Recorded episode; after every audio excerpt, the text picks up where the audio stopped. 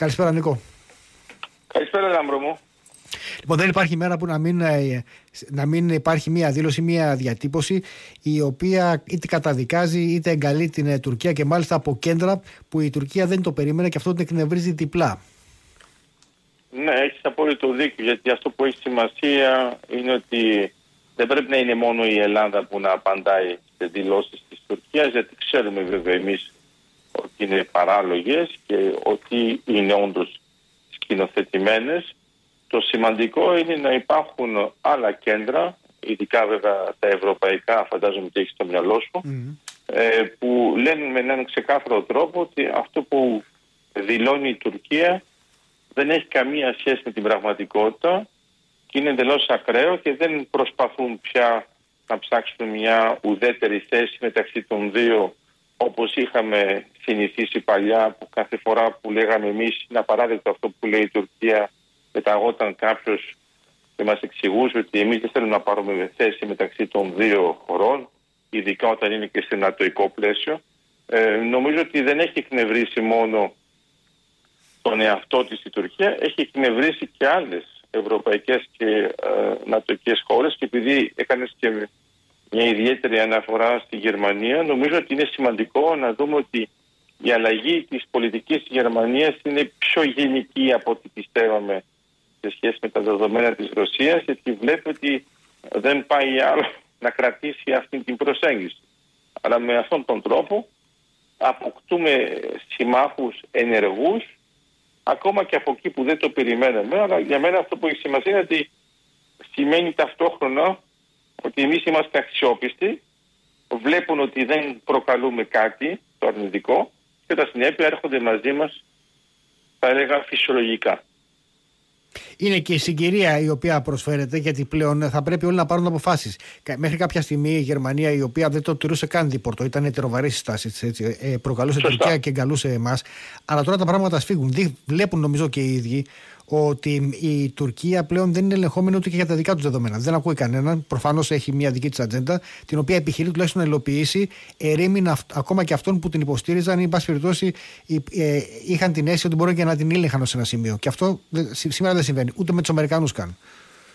Ε, ε, ε, έχει δίκιο σε ένα σημείο, απλώς ήθελα να επισημάνω, ναι. ότι το γεγονός ότι μπαίνουμε σε εκλογική περίοδο για την τουρκια δεν είναι εντελώς ουδέτερο το πλαίσιο. Άρα επειδή κοιτάζουν πολύ συχνά οι Τούρκοι τι γίνεται εσωτερικά και όχι μόνο εξωτερικά, αυτή την περίοδο καταλαβαίνουμε ότι η ατζέντα τους είναι καθαρά εσωτερική, απλώς ε, το λάθος τους είναι ότι προκαλεί ένα κόστος σε αυτούς που τους υποστήριζαν φυσιολογικά, αλλά σου λέει εγώ αυτό που θέλω είναι να ξαναβγώ στις εκλογές, 23, πρέπει να είμαι σίγουρος ένας τρόπος να το κάνω είναι να παίξω πάνω στους Τούρκους, ακόμα και αν εκνευρίζω άλλους.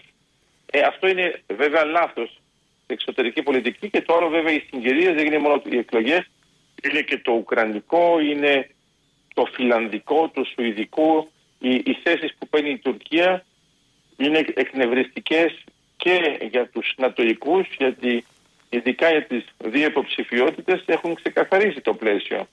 Άρα όταν βγαίνει εσύ και λες εγώ θα κάνω βέτο για διάφορους λόγους για να φέρεσαι υποτίθεται για να πάρεις κάτι και να δείξεις στους δικούς σου ότι είσαι μια μεγάλη δύναμη αυτό είναι λάθος και βέβαια είναι κάτι που πρέπει και εμείς να αξιοποιήσουμε και όχι μόνο να αξιολογήσουμε. Ναι, το ότι το, το κάνει ε, με εσωτερικό κίνητρο, καταρχήν να, να πούμε ότι υπάρχει η, η πολιτική της, η οποία είναι σταθερή, ανεξαρτήτως περιόδων, ανεξαρτήτως κυβερνήσεων κλπ. Την εφαρμόζει όμως τώρα με μεγαλύτερη ένταση για τον επιπρόσθετο λόγο ότι έχει και το εσωτερικό μέτωπο ο Ερντογάν. Στι δημοσκοπήσει βγαίνει δεύτερος με όποιον και αν έχει απέναντί του. Αυτό όμως δεν πάβει να προκαλεί γεγονότα και εξελίξεις στο εξωτερικό πεδίο. Μπορεί να είναι εσωτερικά τα κίνητρα της επιπλέον έντασης αυτή τη στιγμή και της απόλυτης ψυχραιμίας, αλλά δημιουργεί πραγματικά γεγονότα στην εξωτερική πολιτική. Και αυτό από ό,τι φαίνεται επιταχύνει και άλλες διαδικασίες. Δηλαδή, βλέπουμε σιγά σιγά ότι ακόμα και οι Γερμανοί, οι οποίοι ήταν όπως ήταν μια, μια ζωή, τώρα έχουν αρχίσει και προσεγγίζουν την Ελλάδα βλέποντας ίσως μακροπρόθεσμα και το ενεργειακό πεδίο εδώ στην Ανατολική Μεσογείο. Σωστά. Απλώς ήθελα να πω ότι αυτά τα γεγονότα που δημιουργούνται δεν εξαρτούνται από τους Τούρκους. Είναι ότι οι Τούρκοι δείχνουν ότι έχουν μια πρωτοβουλία, επειδή λένε διάφορες δηλώσεις Αλλά δεν είναι οι Τούρκοι που μπορούν να πούν κάτι για την Ουκρανία, δεν είναι οι Τούρκοι που μπορούν να πούν κάτι για τη Σουηδία και τη Φιλανδία. Είναι καθαρά το ΝΑΤΟ και επειδή η Τουρκία είναι στο ΝΑΤΟ, δεν πρέπει να κάνει τέτοιες δηλώσεις. Άρα δεν είναι τα δεδομένα της Τουρκίας που προκαλούν νέα δεδομένα στο εξωτερικό, είναι τα δεδομένα του εξωτερικού που αναγκάζουν την Τουρκία να πάρει κάποια θέση η οποία έχει βέβαια συνάφεια με αυτά που κάνει τόσα χρόνια, αλλά, αλλά επειδή είναι πολύ πιο έντονος ο τρόπος, αυτό ε, αλλάζει τα δεδομένα και εκδηλώνονται πιο εύκολα οι άλλοι λέγοντας ότι δεν μπορεί η Τουρκία να κάνει τέτοιες δηλώσεις ούτε και για το θέμα της Ελλάδος ούτε για το Αιγαίο. Και όσο αφορά την Ανατολική Μεσόγειο, το λέγες στην εισαγωγή σου, είναι πιο πολύ το παιχνίδι στην Ανατολική Μεσόγειο, αλλά φαίνεται να είναι χαμένο εξ αρχής από την Τουρκία. Απλώς πρέπει να φανεί τουλάχιστον έως το 23 ότι κάτι γίνεται, κάτι κάνουμε και παίζουμε ακόμα αυτό το παιχνίδι. Σημασία έχει οι ψηφοφόροι να το πιστεύουν ακόμα και δεν τα βγάλουν πέρα. Mm. Για μένα όμως ο, ο αληθινός κίνδυνος, άμα θες, ναι είναι ότι ο Ερντογκάν επειδή βγαίνει συνεχώς δεύτερος, θέλει να πει ότι άμα το συνεχίσει ομαλά, απλώς θα χάσει τις εκλογές. Άρα πρέπει κάπου να ποντάρει, αν θες να το πόκερ, γιατί σκάκι δεν μπορεί, και να πει ακόμα και να δημιουργήσω ένα γεγονός λίγο παράξενο, αν αυτό μπορεί να μου φέρει κόσμο, είναι ένας τρόπος να νικήσω τις εκλογές και αυτό για μένα είναι επικίνδυνο. Mm. Και όχι απλώς οι δηλώσεις που μετά τις λένε και τις μαζεύουν.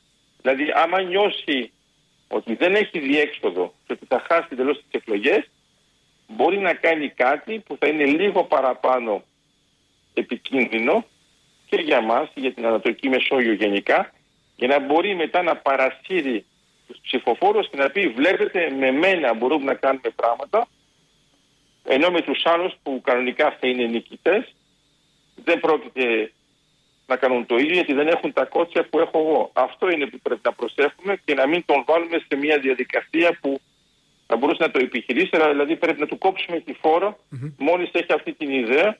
Γι' αυτό έχει μεγάλη σημασία πώς αντιστεκόμαστε με έναν πολύ ξεκάθαρο και ανθεκτικό τρόπο στις δηλώσεις. Άρα οι δηλώσεις και στάσεις μας ε, να είναι αποτρεπτικές ότι δεν πρόκειται να έχει ένα εύκολο επεισόδιο.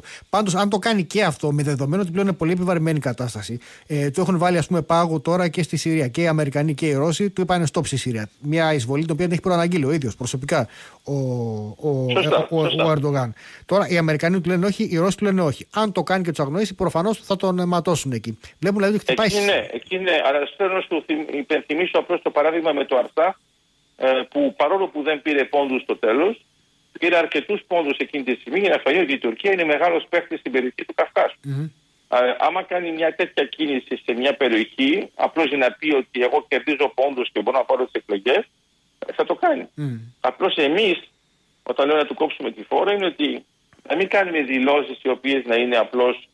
Ε, ναι. να το πω, παθητικέ ναι, ναι. και να λέει μπορεί και να κάνω να ποντάρω και ακόμα και να είναι μια μπλόφα τελικά να μην αντιδράσουν. Πρέπει να καταλάβουμε ότι εμείς θα αντιδράσουμε πολύ δυναμικά σε οποιαδήποτε πράξη που μπορεί να είναι επικίνδυνη.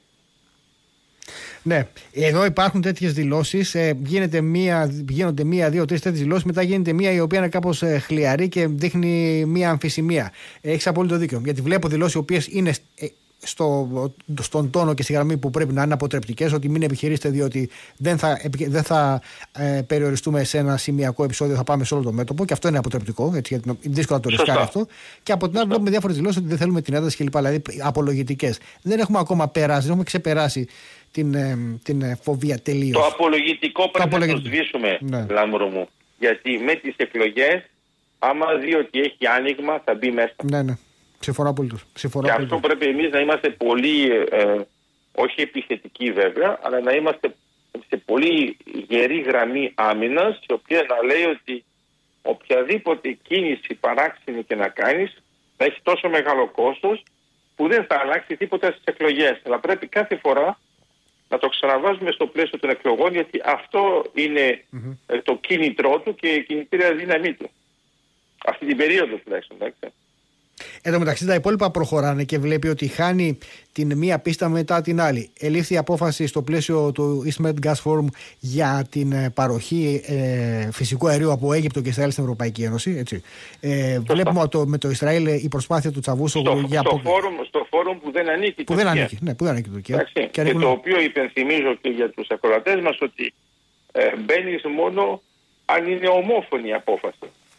Άρα επειδή είναι και η Ελλάδα και η Κύπρος δεν θα ήταν καλό ξαφνικά εμείς να πούμε ότι δεν έχουμε πρόβλημα να είναι ξεκάθαρο ότι εκεί πέρα δεν πρόκειται να μπεις. Mm. Άρα όταν, όταν βγαίνουν αυτές οι αποφάσεις από την Αίγυπτο και δεν μπορεί να κάνει καμία παρέμβαση mm. η Τουρκία ακόμα και σε επίπεδο δηλώσεων σημαίνει Δηλαδή δείχνει πόσο σημαντικό είναι αυτό το φόρουμ που πολλοί νόμιζαν στην αρχή ότι ήταν απλώς ένα τέχνασμα ενώ είναι ένα στρατήγημα το οποίο υποστηρίζει και τον αγωγό.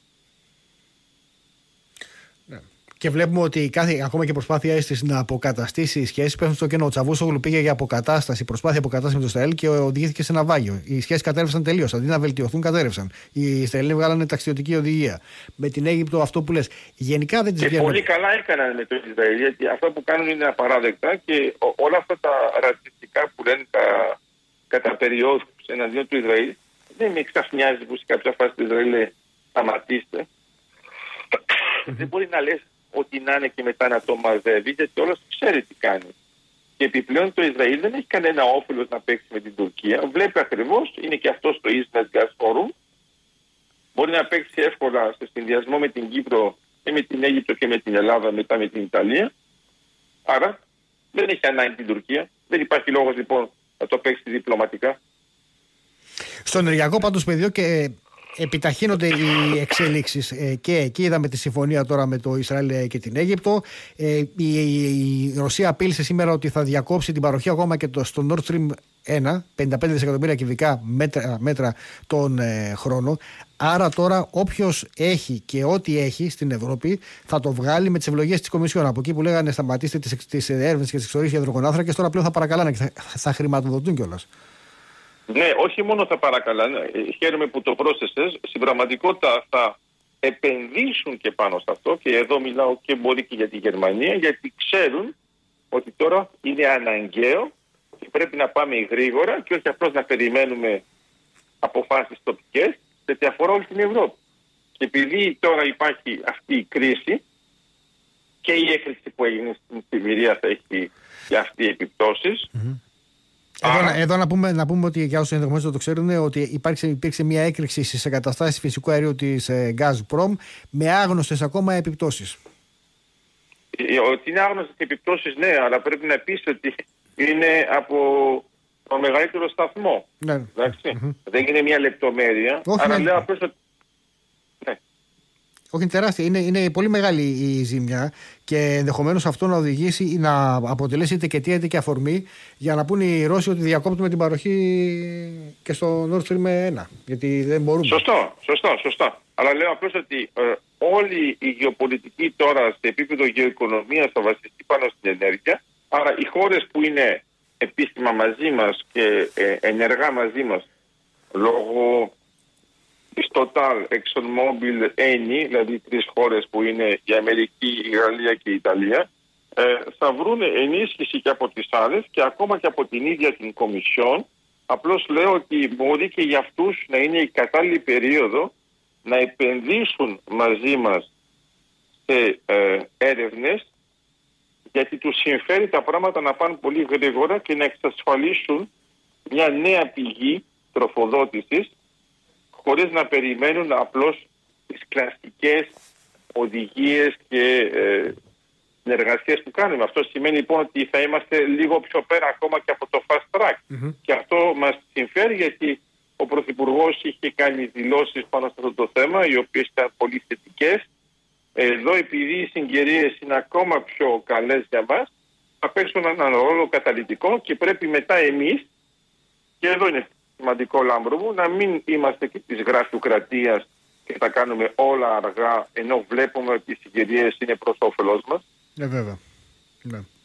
Και θα πρέπει κάποια στιγμή και η δράση των περιβαλλοντικών ή δίθεν περιβαλλοντικών οργανώσεων να ελεγχθούν ως προς τα κίνητρα και το ποιος βρίσκεται από πίσω. Σε σχέση με τη Ρωσία, τι βλέπεις; Με το, με το μέτωπο στην Ουκρανία. Εκεί βλέπουμε ότι οι Αμερικανοί είναι αποφασισμένοι να συνεχίσουν την παροχή βαρέως οπλισμού και μάλιστα να ενσωματωθεί με αυξανόμενους ρυθμούς στις επιχειρήσεις των Ουκρανών. Από την άλλη, βλέπουμε την Γαλλία και την ε, Γερμανία να επιχειρούν ε, να πείσουν τον Ζελένσκι μήπως και υπάρξει κάποια, ε, κάποια συμβιβασμός, διότι προφανώς πιέζονται και λόγω οικονομίας και στο, στο ιστορικό τους. Ε, ε, η Γαλλία δεν πιέζεται τόσο πολύ. Και ε, το γεγονός ότι ο Μακρόν πήγε τώρα στην Ουκρανία είναι ένα πολύ καλό σημάδι, γιατί θυμάσαι ότι η Γαλλία παραδίδει τη Στάλη για την Προεδρία της Ευρωπαϊκής Ένωσης. Αλλά το γεγονός ότι ακόμα και συμβολικά μερικές μέρες πριν το κλείσιμο mm-hmm. πήγε ο Μακρόν και ως Προεδρία της Ευρωπαϊκής Ένωσης είναι ένα πολύ καλό σημάδι για το τι μπορεί να γίνει στη Σύνοδο. Και αυτό σημαίνει πρακτικά ότι είναι υπέρ της Ουκρανίας και κατά των θέσεων της Ρωσίας, όχι της Ρωσίας γενικά, αλλά ειδικά του Πούτιν, ο οποίος ε, βλέπει ότι η τροφοδότηση από την πλευρά της Αμερικής δεν πρόκειται να σταματήσει. Mm-hmm.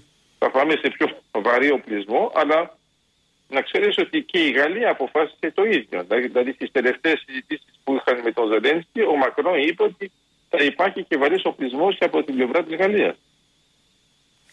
Δεν είμαστε λοιπόν στο ίδιο πλαίσιο η Γαλλία και η Γερμανία και νομίζω ότι η Γερμανία με τόσα λάθη που έχουν κάνει και στο παρελθόν δεν πρόκειται να πάρει ισχυρές πρωτοβουλίες γιατί άμα δεν είναι συντονισμένη με τη Γαλλία και τώρα βέβαια και με την Αμερική είναι πολύ δύσκολο γιατί ήδη στο κόστος που είχαν ήδη πριν, δηλαδή όταν ακόμα και η καγκελάριος ήταν υποχρεωμένοι και ο πρόεδρος να πούν ότι συγγνώμη για την στρατηγική επιλογή που κάναμε τόσα χρόνια, βλέπουμε ότι τελικά δεν ήταν βάσιμη. Ε, δεν είναι τώρα η ώρα να κάνουν κάτι το ανάλογο το οποίο να είναι επικίνδυνο, άρα θα προσπαθήσουν να έχουν μια σταθερότητα. Αυτό σημαίνει ότι, ότι θα έχουμε παράταση μακρά του πολέμου, έτσι. Ναι, ναι, ναι. Μάλλον το Σερός είναι, είναι μια εισβολή η οποία είναι απαράδεκτη. Άρα δεν μπορεί ας πούμε ξαφνικά να πούμε ότι δεν μας πειράζει ας το κλείσουμε το θέμα, γιατί ακόμα και αν θες να το κλείσεις, να το κλείσεις με τι, με την απόσυρση από παντού, από τον Ντομπά, από την Κρυμαία, σε ποια μορφή; Άρα, από τη στιγμή που οι Ρώσοι συνεχίζουν να κάνουν επιχειρήσεις, παρόλο που είναι πολύ πιο αργές, καθόλου αποτελεσματικές και καθόλου βέβαια το χρονικό διάστημα που είχαν προβλέψει, με μεγάλη φθορά και εσωτερικά, γιατί έχουμε πολλούς ανθρώπους από τους νεοσύλλεκτου που έχουν μεγάλες αντιδράσεις γιατί δεν θέλουν να πάνε. Ε, αυτό σημαίνει ότι ε, υπάρχει ένα πρόβλημα δομικό που δημιουργεί μια φθορά. Mm-hmm. Και όταν μιλάμε για το κόστος το οικονομικό, βλέπουμε ότι υπάρχει κάτι που είναι σχιζοφρενικό. Συνεχίζει ο Πούτιν τα ίδια πράγματα, ενώ το κόστος είναι όλο και μεγαλύτερο από την πλευρά της Ρωσίας. Άρα λέω, η Ουκρανία δεν έχει κανένα όφελος να σταματήσει τη διαδικασία γιατί είναι ένας φαινόμενο εισβολής. Άρα είναι πάνω στη χώρα της υπάρχει λόγος να σταματήσει. Yeah, εξαρτά, εξαρτάται απολύτως από την ε, τροφοδοσία σε αμυντικό υλικό από τους δυτικού. Και μέχρι στιγμής βλέπω από τις δηλώσεις τους ότι αυτά που τους δίνουν δεν τους φτάνουν. Είτε δεν τους δίνουν αρκετά, είτε εν πάση περιπτώσει δεν μπορούν ακόμα να τα ενσωματώσουν. Γιατί βλέπουμε κάθε μέρα δηλώσεις είτε του Υπουργού Εξωτερικών είτε του Υπουργού Άμυνας που δώστε μας και άλλα όπλα. Και βλέπω μια δυστοκία στην Ευρώπη. Αν δεν ήταν οι Αμερικανοί, το πράγμα θα είχε, θα είχε πάρει διαφορετικό δρόμο. Οι Γάλλοι και οι Γερμανοί ε, που δεν είναι. απόλυτο δίκιο. Είναι οι Αμερικανοί που παίζουν πραγματικά με ε, την Ουκρανία γιατί βλέπουν ότι αυτά που είχε δηλώσει ο Μπάιντεν από την αρχή ήταν σωστά. Όταν οι Ευρωπαίοι έλεγαν ότι ήταν υπερβολές, έκαναν λάθος οι Ευρωπαίοι. Και όταν η κατασκοπία της Αμερικής ενημέρωσε την κατασκοπία της Ευρώπης γενικά, πάλι είδαμε ότι ήμασταν καθυστερημένοι στο πλαίσιο της αναγνώρισης το τι θα γίνει. Άρα οι Αμερικανοί δεν έχουν κανένα κόστος να το συνεχίσουν γιατί όλα αυτά που είπαν ήταν σωστά και όλη η διαδικασία είναι σωστή. Άρα ουσιαστικά παρασύρουν και τους Ευρωπαίους που θα ήθελαν για λόγους διπλωματίας να είναι ας πούμε λίγο πιο ουδέτεροι, αλλά έχουν πάρει και αυτή μια θέση που είναι ξεκάθαρη υπέρ της Ουκρανίας, αλλά συμφωνώ απολύτως ότι άμα δεν υπήρχε αυτή η πρακτική ενίσχυση από την πλευρά της Αμερικής, σίγουρα η Ευρώπη θα πήγαινε ακόμα πιο αργά προς αυτή την κατεύθυνση. Μάλιστα.